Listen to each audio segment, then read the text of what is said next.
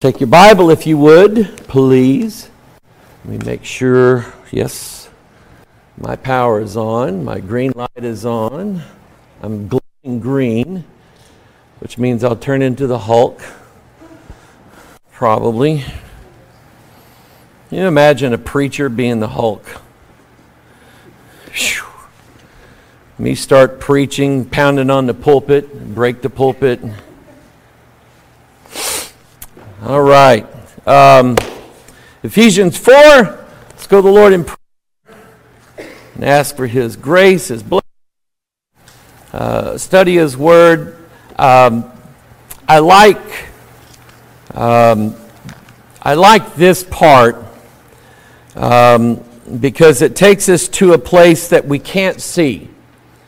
We have to, we have to use the Bible's eyes in order to see a place where people go to when they die, where everybody went to before Christ came. Um, not sure why God did it this way, but um, maybe one of these days I'll find it, find the answer in the scriptures. But um, I mentioned this a little bit last Sunday, and we're going to uh, work on it some more tonight. But let's go to the Lord in prayer. Heavenly Father, it's a joy to come uh, in your presence tonight. I thank you, God, for uh, working uh, some good things in our hearts this morning. And Father, for the people that, uh, uh, that you spoke to, you visited with, I pray, dear God, that some people would be made free. I pray, Father, Lord, that uh, anybody with any kind of issue, doesn't have to be an addiction, Lord, it's just life. We are trying desperately to get through this world, to get home to Canaan land, to be with you forever. And Lord, there's many obstacles in our way, and we ask you, God, Lord, to uh, guide us always, lead us, help us along the way. And Father, Lord, just teach us uh, as you taught Joshua, a man that just showed no fear of what men could do to him or what giants could do to him, uh, but he feared you. And I pray, dear God, that you would just bless us that way uh, tonight and throughout our lives. Bless uh, the word that uh, we preach on tonight. Pray, Lord, that uh, it would uh, go into our hearts and our souls and teach us things, Lord, that we can't see with our eyes. We can only see them through the pages of scriptures. And Lord, give us the meaning of it and the sense of it. We pray this in Jesus' name and amen. Ephesians chapter 4. Um, let me, um, I have verses 8 through 10, but let me back up a little bit uh, to, oh, I'll just start at the beginning of chapter 4, verse 1. I, therefore, the prisoner of the Lord, beseech you that you walk worthy of the vocation wherewith ye are called with all lowliness and meekness, with long suffering, forbearing one another in love, endeavoring to keep the unity of the Spirit in the bond of peace. There is one body and one Spirit, even as you're called in one hope of your calling, one Lord, one faith, one baptism, one God and Father of all. And remember, if you count those uh, from verse 4 to verse uh, 6, you have one body, one Spirit, one hope of your calling, one Lord, one faith, one baptism, one God and Father of all. Seven things. Who is above all and through all and in you all. But unto every one of us is given grace according to the measure of the gift of Christ. And um, this is where, all right, um, this is where uh, a lot of people, well, I won't say a lot of people, but some people um, get hung up. I've mentioned this before. They'll be in a church and they'll sit and judge other people. And I remember uh, Brother Pete Rubel, who was used to be the pastor over here at Lighthouse Baptist. He told me this one time. He had a guy in his church that anytime he found out anything about somebody that they had done some some big wrong or something like that, he was always running to the pastor. Pastor, I think we need to have church discipline on him. I think we need to call a meeting. And he's like, wait a minute. there's a process here. Let's, let's do it the Bible way and see if we can't restore them and bring them back instead of let's go ahead and bayonet them now and kill them and get it over with. Um, uh, somebody, somebody wrote this uh, Christianity is the only army in the world that bayonets its own wounded. Yeah, and I'm going, boy, what a, what a terrible thing. Uh, but anyway, um, some people need more grace. Some people need more grace. And it's not our call to decide who gets it and who doesn't. God knows how to do it. God knows how to, and God knows how much mercy somebody needs. God knows how much grace somebody needs. God knows all of this. And besides that, it's a gift. And you know how I think it's I think it's human nature. We learn it when we're young. That when we see somebody at Christmas getting more presents or better presents than we get, what's the first thing we do? We get mad, we get jealous, we get irate, and instead of enjoying what we got, we're mad because somebody else got more or somebody else got better ones. And that verse, but unto every one of us is given grace according to the measure of the gift of Christ. And that story where the woman washed Jesus' feet, I mentioned that in this. Um, Jesus just flat out told him she loves me more because she's been forgiven of more. So now in verse 8, wherefore he saith, when he ascended up on high, what it, and here's what I think this means. When he ascended up on high, that is Acts chapter 1, where Christ is ascending up in the cloud and the disciples are going. And then two angels are standing there, and they're, the angels, I can just see the angels walking up and going, What are you guys looking at? Well, Jesus just went up there. Yeah, I know. He's not there anymore. Why stand ye gazing? This same Jesus. He's coming back. Don't worry. Amen. Uh, it's a good thing that they didn't still stand there saying, "When is he coming back?" And I listen. I guarantee you, if that would have, if I would have been there, I would have been looking up all day long. I would have. I would have been looking up all day long. He said he's coming back. Yeah. Anyway, I'd, sli- I'd have slept outside and just laid there and go. Anyway, uh, I got to move on. Wherefore he saith, when he ascended up on high, he led captivity captive what does that mean? We're going we're going to see it. And gave gifts unto men, which is interesting because after he ascended, he gave them the gift of the Holy Ghost. Is it a gift or do you earn it? So if you it's a gift and you don't earn it, then why is it that these churches who claim that you get baptized or you get filled with the Holy Ghost. And to them, Holy Ghost is one word Holy Ghost. You got to, you got to, you got to be baptized in the Holy Ghost. It's one word. And they, they cannot understand that if I'm meant to have that by God, He's going to give it to me without me asking for it. Without me, and I, there's nothing wrong with asking for it, but I've asked God for things that He didn't give me. He gave me things better than what I asked for. So I just don't understand these churches that they expect you to show some indication that you have had a supernatural encounter. And when they see that, then they deem that you have now been filled with the Holy Ghost. And that's not how it works. The disciples were told to go to Jerusalem and wait. And so, what were they doing on the day of Pentecost? Waiting. Okay? And then all of a sudden, boom, rushing mighty wind.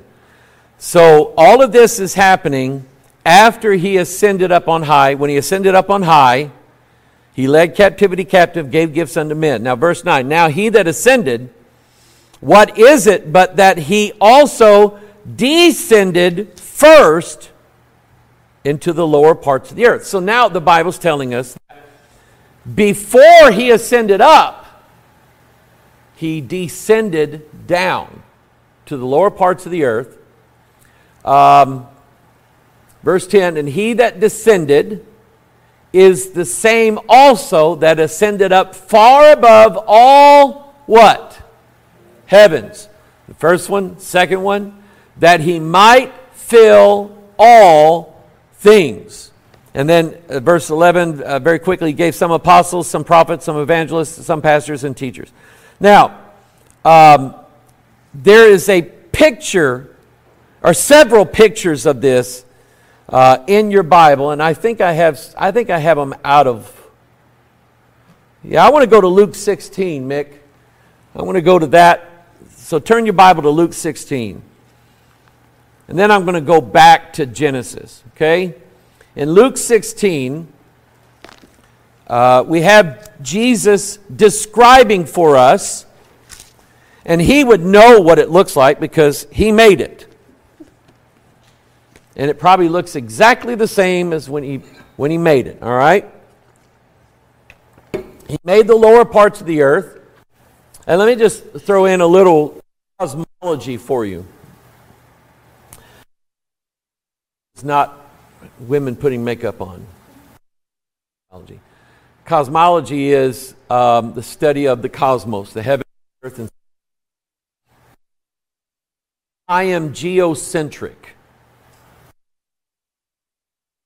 See this out. I've looked at the and I've looked uh, the scientific evidence, and they are not in disagreement. I. What's it doing? Check one, two, check one, two. Huh?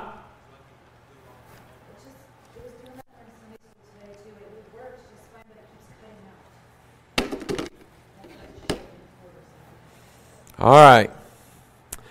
Um, I think the I think the sun is right where Science says it is. That, that to me matches what I see in Revelation chapter 1. We have Christ standing there and his face shining like the sun. So he's the sun. You have the seven stars. He's in the midst of them. The seven stars are around him. And that is a picture of, from Earth view, you have Mercury, Venus, Mars, Jupiter, Saturn, Uranus, Neptune. Seven stars, seven planets, seven stars from the Earth's viewpoint. And it's a perfect picture of our solar system. Um, having said that, though, to me, it's interesting that God put the place where all of the devils, the devil himself, and all of his angels, he put them not on Mars, not on Jupiter. Jupiter would be a good place for them. They'd be crushed. Mercury would be a good place for them. It's hot on Mercury, okay? But he put them at the heart of this world, which tells me that everything in this universe, and I'm telling you, I love looking at pictures of stars. I just stare at them. And just the number of stars in our galaxy will blow your mind when you figure about how big that is and how far apart they are. Multiply that times the number of galaxies that we can see and then the ones we can't. The James Webb telescope was put up there to be able to see farther than the Hubble telescope. And the James Webb telescope, this is what's funny. The scientists said all along that the universe was about 13 billion years old, which means that at the Big Bang, there was a massive explosion of mass and it just shot out into space. And it took a few billion years for these galaxies to form and all these stars to form, which is interesting to me. How come all the galaxies, let's say on the left side of the Big Bang, all turned out the same way as the galaxies on the right side of the Big Bang? And the ones on the front side and the back side and the upside and the downside, how come they all turned out looking the same? How come just about every star is practically the same? Some are bigger than others. But anyway, all of that, all of that, and God's whole focus is right here on this earth, this world. I'm getting doodads. I am. I'm getting doodads. I love this. So now, let's look into this place. So in Luke 16 22, and it came to pass that the beggar died and was carried by the angels into Abraham's bosom, a place in the heart of the earth where there is comfort. Abraham was the father of those who had faith. So we are sons of Abraham by faith. Abraham had faith, and all of those who are born of Abraham and who have faith they are in his bosom. Place of comfort. The rich man also died and was buried. And in hell, it, notice that it never tells you what happened to Lazarus' body. Didn't tell you what happened to Lazarus' body. The beggar died and was carried by the angels in Abraham's bosom. We know it wasn't his flesh. Um, and I, and I do believe that it's possible that that's the Bible's way of telling you for a righteous person, it doesn't matter what happens to the, to the body. It does not matter. And I've had people ask me about um, cremation. I've had people ask me about different burial ways. Some say that even putting them in a mausoleum is wrong um, because that's not burying them. I see no scripture commandment that says people have to be buried six feet under. Um, in fact, we actually work against people turning back to dust because we embalm bodies and we put them in caskets and then we put them in vaults and then cover them up with dirt, and the dirt never touches them. So, anyway, um, so we don't know what happened to Lazarus' body, but apparently it doesn't matter. Doesn't matter, doesn't count. Um, so in hell, verse 23, he lift up his eyes, being in torment, and seeth Abraham afar off, and Lazarus in his bosom. And he cried. Now, that right there is going to be a real form of torture and punishment. Because all of these people in hell burning and in torments and yet they're seeing people in Abraham's bosom being comforted and not in torments. And they're watching that and they would give anything to be able to be on the other side. God is letting them see what they missed. God's letting them see that apparently. And so he says in verse 24, he cried and said, Father Abraham, have mercy on me and send Lazarus that, I, that he may dip the tip of his finger in water and cool my tongue, for I'm tormented in this flame. But Abraham said, Son, remember that thou in thy lifetime, note, and notice the language here. The rich man calls Abraham Father Abraham. Abraham calls him son, which tells us that just because you're a Jew, you don't go to heaven. You can be a Jew, a good Jew, and not go to and go to hell. And so it's only by faith that Lazarus gets to be where he is. Son, remember that thou in thy lifetime receivest thy good things, and likewise Lazarus evil things. But now he is comforted, and thou art tormented. So there we have it. The two places in the heart of the earth one a place of torment, one a place of comfort. And beside all this, between us and you, there is a great gulf fixed, a great expanse, an empty place, so that they which would pass from hence to you cannot, neither can they pass to us that would come from thence.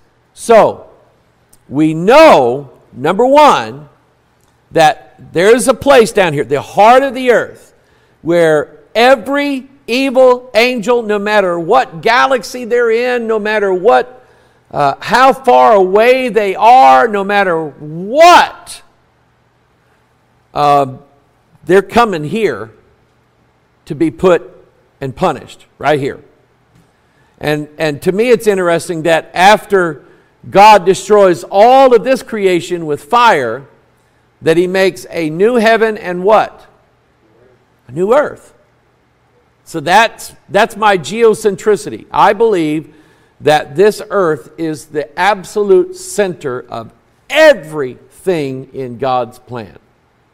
Okay? So I don't believe, you, you hear me talk about UFOs, you hear me talk about aliens, you hear me talk about all these things. I do not believe that there are inhabitants of other planets that God likewise has some sort of plan for them. C.S. Lewis did.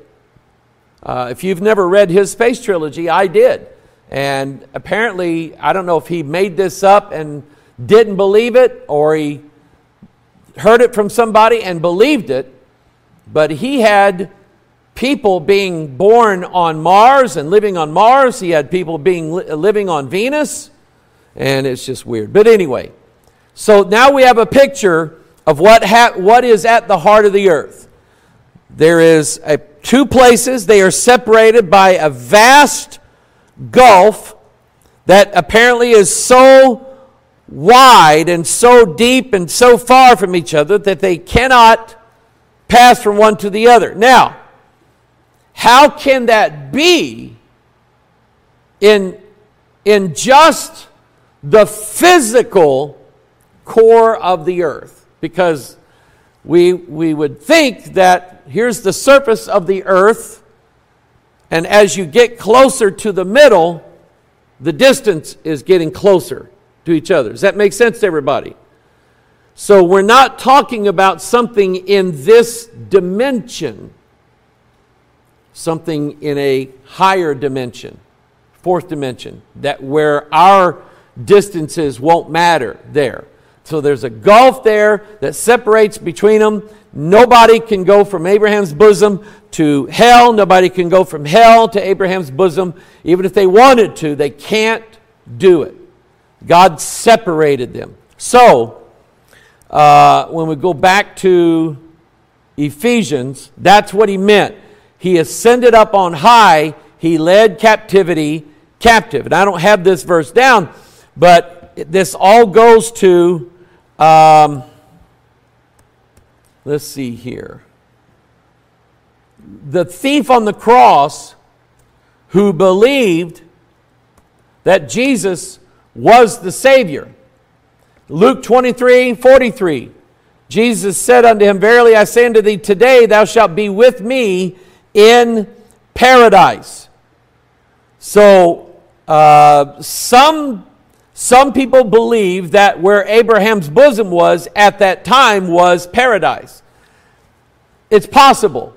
It's possible because we know that day where, where Jesus went. He went here, down here. And this thief on the cross followed with him, apparently. Now, what is Jesus doing down there?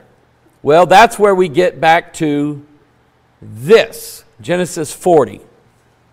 Turn there. Now, we studied uh, last week the, the verses that actually declare that Jesus went to the heart of the earth and he preached to spirits in prison. Uh, and, and we also have another verse, and these, these are coming from Peter, that it was the gospel that Jesus was preaching. Well, what is he preaching salvation for down there? Why is he doing that?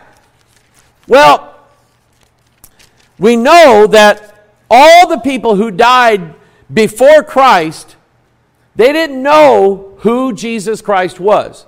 They knew that, that the Lord was there. They knew him as uh, the angel of the Lord. They knew him as the rock that followed them. They knew him as the bread that came down from heaven. They knew him as uh, the, the ark uh, of Noah. They knew him as the high priest. They knew him in all these different ways, but they didn't know who he was. So now I believe Jesus goes down there and he goes to those in Abraham's bosom first, possibly paradise, and says, Hi, it's me. Okay? And he preaches to them the gospel. Genesis 40. Um, this story here, to me, explains in typology what was going on there. Verse 1 It came to pass after these things that the butler of the king of Egypt and his baker had offended their lord, the king of Egypt. Uh, and Pharaoh was wroth against two of his officers, against the chief of the butlers and against the chief of the bakers. And he put them in ward in the house of the captain of the guard into the what?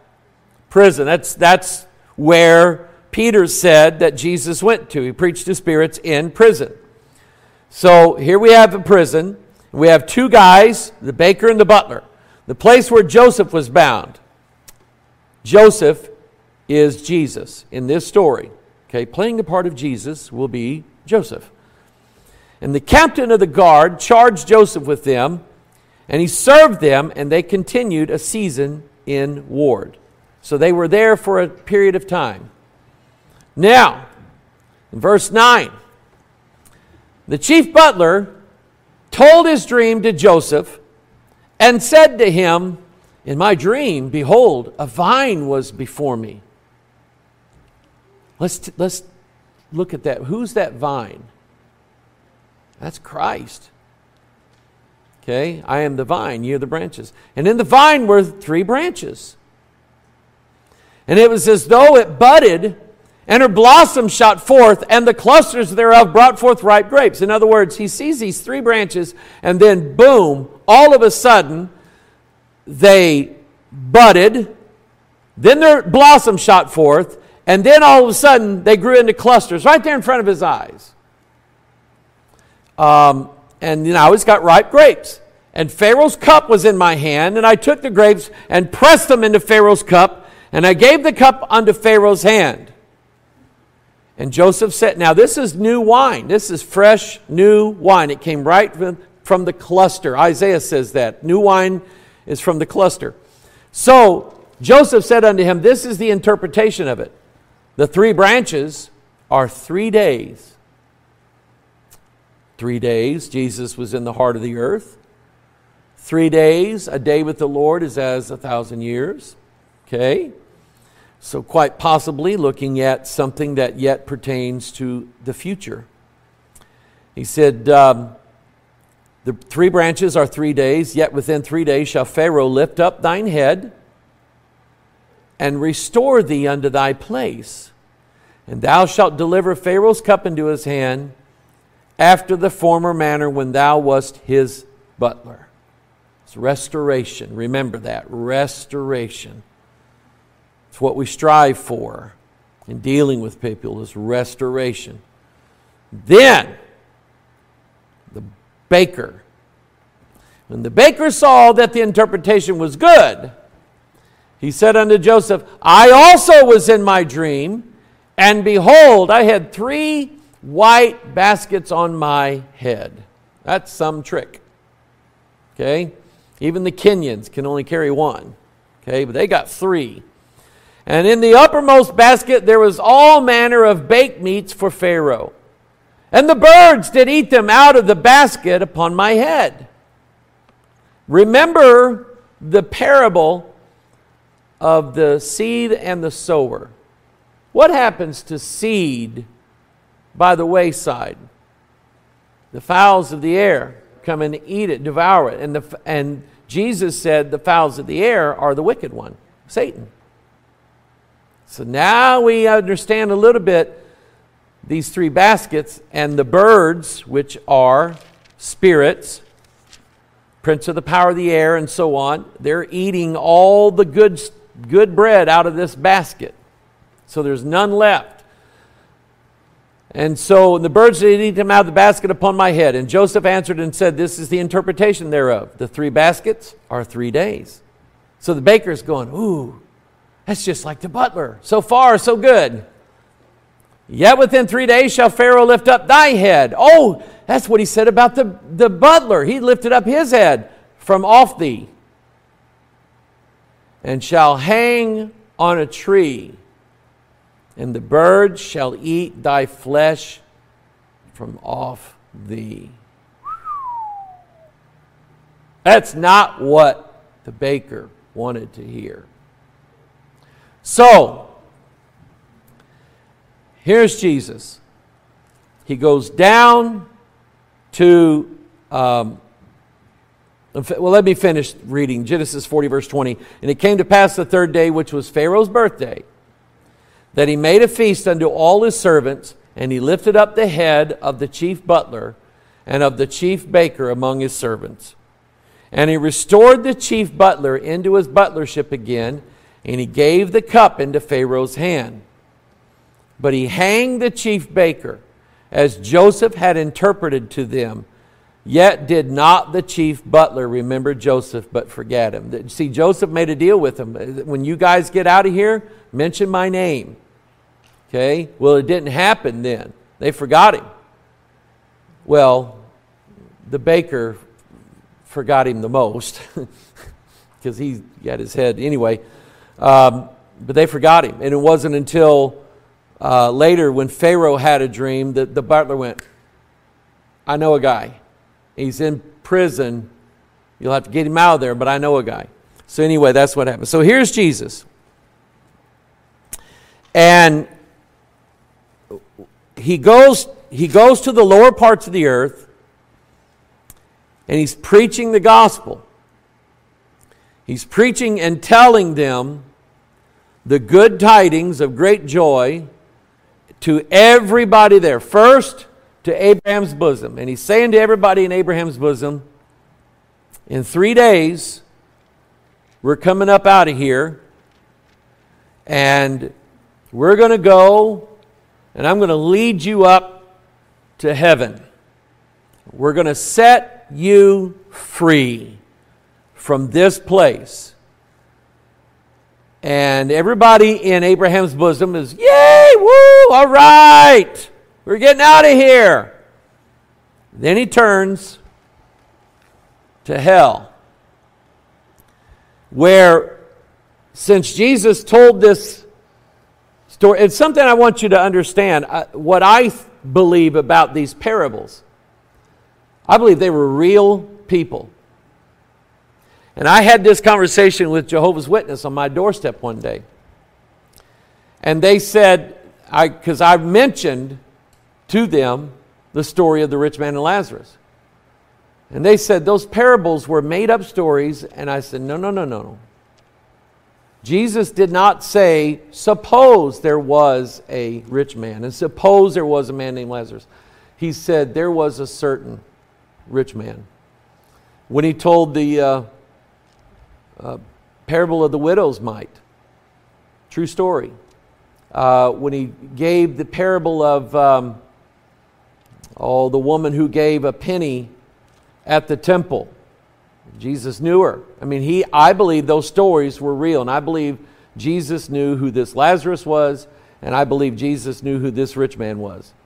And so when Jesus, all of a sudden now, this rich man, now watch this, this rich man is asking Abraham to let Lazarus go back from the dead and talk to his loved ones. Okay? Well, the rich man is in hell. Jesus shows up, and the rich man's going, Oh no. And so Jesus preaches the gospel. But in this case, he's telling them, I died. You see all these people in Abraham's, I died to pay every one of their punishment for their sin. I gave my own life, I shed my own blood, I am the Lamb of God, which taketh away the sin of the world. And you see these people, you know some of them, and you know that they were sinners while they were on this earth. But they trusted the Lord. They had faith in the Lord. I'm the Lord. And I died for them, and they believed in me before they even knew me. And I love that, that, that, um, that one thief on the cross who believed Jesus was going to rise from the dead before he ever died. Because when he said, uh, Lord, remember me when you come into your kingdom, he hadn't died yet. He believed he was going to rise from the dead and have a kingdom. And the, and the thief knew that. He believed it.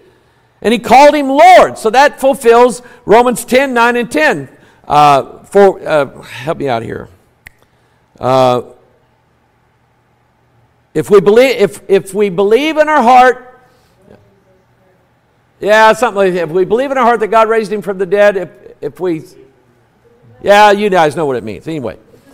So he's doing exactly what Romans 10 9 and 10 says before Romans 10 9 and 10 was written. He's got it in him. He believes it. He, and so he's in Jesus, like, see these guys here? They're all going to heaven. They trusted in me before they even knew me. They trusted me. They trusted the Word of God. They trusted the words of the prophets. They listened to the prophets. They listened to the law being read to them. They said, Amen, Amen. They did all of those things. You had that opportunity and you didn't do it. Your forefathers had the opportunity to follow the true God and they didn't do it. And so, according to Romans 1, there's something about mankind that God instills in him a knowledge of who God is without the gospel even being preached. And they have it right in front of them and they just pay no attention to it. And so Jesus says, You're going to be lifted up out of here. You're going to be given a new body. And then you're going to be judged. And you're going to be judged by all the things that you did. And I'm going to take those things and I'm going to put them in charge against you. And your punishment is when you get out of here, you're going to be cast into the lake of fire, which burneth forever and ever. Hell and death both are going to be cast into the lake of fire. And that's where you're going to be. And I believe, according to, uh, turn to Isaiah 66. I believe that we will see them. Isaiah 66, not Luke. Come on, give me Isaiah. There we go.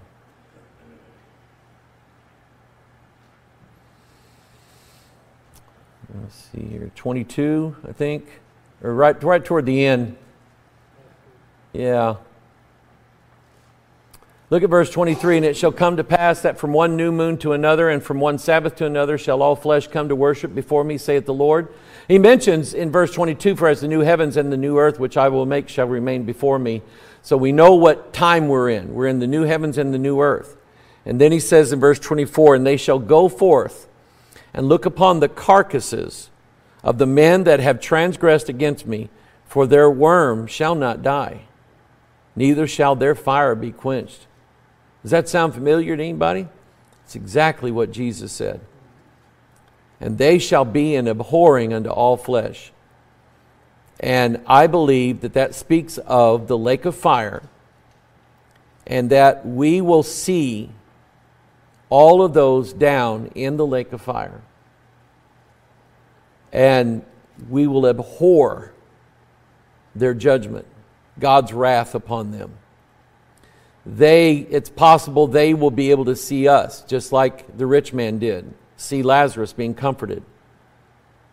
And it's going to be yet, if that's true, it's going to be yet another part of their punishment is that they will see the people who trusted in Jesus Christ for their salvation had simple faith, even a, even a child believing and trusting in his or her heart that Jesus died on the cross. I was nine years old and I believed it. I believed every word of it. And um, they're going to see all of those people enjoying the pleasures and the beauty of heaven. And, they're, and they know they're not ever, ever going to get to go there. I don't want to go to hell. I never want to go to hell. I'm glad that I have a Savior who died for me. Amen.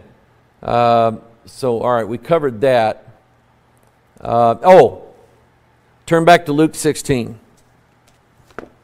This is where it gets interesting. Uh, Luke 16, 27. Then he said, I pray thee, therefore, Father, that thou wouldest send him to my father's house. For I have five brethren, that he may testify unto them, lest they also come into this place of torment. And Abraham saith unto him, They have Moses and prophets. You know, you know what he's saying? They have a Bible. And this and the Old Testament warns about hell. Okay? The Psalms. Um, the wicked are turned into hell, and all the nations that forget God. That right there tells you that wicked people go to hell. And it also tells you that when you neglect God, when you forget Him and forsake Him, He forsakes you and you go there. Um, Abraham said to him, They have Moses and the prophets, let them hear them. And he said, Nay, Father Abraham, but if one went unto them from the dead, they will repent. And he said unto them, unto him, If they hear not Moses and the prophets, neither will they pers- be persuaded, though one rose from the dead. One did. The very same one, Jesus, rose from the dead, and he's telling everybody about hell and nobody believes it. Almost nobody believes it. Straight is the way, narrow is the gate, and Jesus himself said, Few there be that find it. If you have found the way to heaven, rejoice and tell God thank you. Tell him thank you because he has done for you Man, I don't even like to think about it.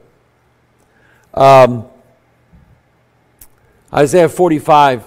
Let me read this very quick. Thus saith the Lord, the Holy One of Israel and his Maker Ask me of things to come concerning my sons, and concerning the work of my hands, command ye me.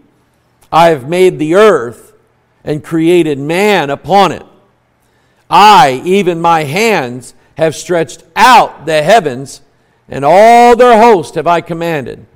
Uh, I like to use this verse to all the flat earth people. They believe, they believe that the earth is a flat pancake and it has like a dome shell over it, and that dome is the heavens, and that's all it is, is a dome, like a snow globe. I'm not making that up. That's the analogy they use. And these people are so dumb and so willfully ignorant. Um, you show them verses like this I've stretched out the heavens. The heavens are still moving, by the way. Okay? They're getting farther and farther apart. God's stretching out the heavens, and all their host have I commanded. I have raised him up in righteousness and will direct all his ways. He shall build my city. He shall let go my captives. There it is. Not for price nor reward, saith the Lord of hosts. What does it take to be set free by God? How much does it cost? None. Um, the lady that we had here Wednesday night, um, she had a few problems, a few issues. Um, and I want you to pray for her. Her name was Heather. She, um, she said she went to First Baptist, and then she went to the church behind First Baptist, which is the Catholic Church. And she said, I liked that church because you could go in and confess all your sins. Okay? She gave Sister Betty the rosary that she got over there. That's what you had. She picked up, a, they have free rosaries over there apparently, and she gave it to, I have it on my desk. Let's, let's just say that even if the priest over there can forgive the sins that you confess to him, there's one thing that he cannot do. He cannot make people free from those sins. He can't do it. Only, and by the way, they take price and reward for their forgiveness of sins. It's going to cost you. Jesus set the captives free for nothing. Amen. Isaiah 61 The Spirit of the Lord God is upon me because the Lord hath anointed me to preach good tidings unto the meek. That's what the word gospel means good tidings. He has sent me to bind up the brokenhearted, to proclaim liberty to who? The captives, and to opening of the prison to them that are bound. That's all of those people. Uh, to proclaim the acceptable year of the Lord and the day of vengeance of our God to comfort all that mourn. Now, Jesus quoted that in Luke 4. And I like this picture here. This is a picture, if you've been following me on uh, Sunday school, teaching about Jesus taking the book from God's right hand and opening the book, he's doing it here. He's acting it out. He's showing you how the Bible works. He cometh to, he came to Nazareth. This is Luke 4. He came to Nazareth where he had been brought up. And as his custom was, he went into the synagogue on the Sabbath day and stood up for to read. And there was delivered unto him the book of the prophet Isaiah. How many chapters does it have? 66. So it's a picture of the Bible. When he had opened the book, just like in Revelation, when he had opened the book, he found the place where it was written, The Spirit of the Lord is upon me, because he hath anointed me to preach the gospel. See, that's what the word gospel means. It means good tidings the gospel to the poor. He has sent me to heal the brokenhearted, to preach deliverance to the captives, recovering of sight to the blind, to set at liberty them that are bruised, to preach the acceptable year of the Lord. If you compare those two places, he cut it off mid sentence. He took a breath and then he closed the book. And this is how this is how your DNA works. It works exactly this way and this is how the Bible works. And he closed the book and gave it again to the minister and sat down. And the eyes of all them that were in the synagogue were fastened on him. And he began to say unto them, This day is this scripture fulfilled in your ears. Now, if you notice, after he said to proclaim the acceptable year of the Lord, he stopped reading right there and closed the book because it wasn't time for the day of vengeance of our God. It wasn't time for that yet. That day is coming later. The time that he was referring to is to preach the acceptable year of the Lord, which is now. And he closed the book and gave it again to the minister and sat down. The eyes of all them that were in the synagogue were fastened on him, and he began saying to them, This day is this scripture fulfilled in your ears. 66 words there exactly. From the book where he's reading from the book that has 66 chapters in it, that's made to look like the Bible that has 66 books in it. That's pretty good, Jesus. That's pretty good. Um, but that's what he's going to do. He's going to, he's going to proclaim that they are free. I got a lot more verses to go, but we'll wait. Mm-mm-mm. I'm looking at this verse in Jeremiah 30, verse 7. The, saith the Lord of hosts that I will break his yoke from off thy neck. I'd rather have God break his yoke from my neck than break my neck. Amen. Let's stand.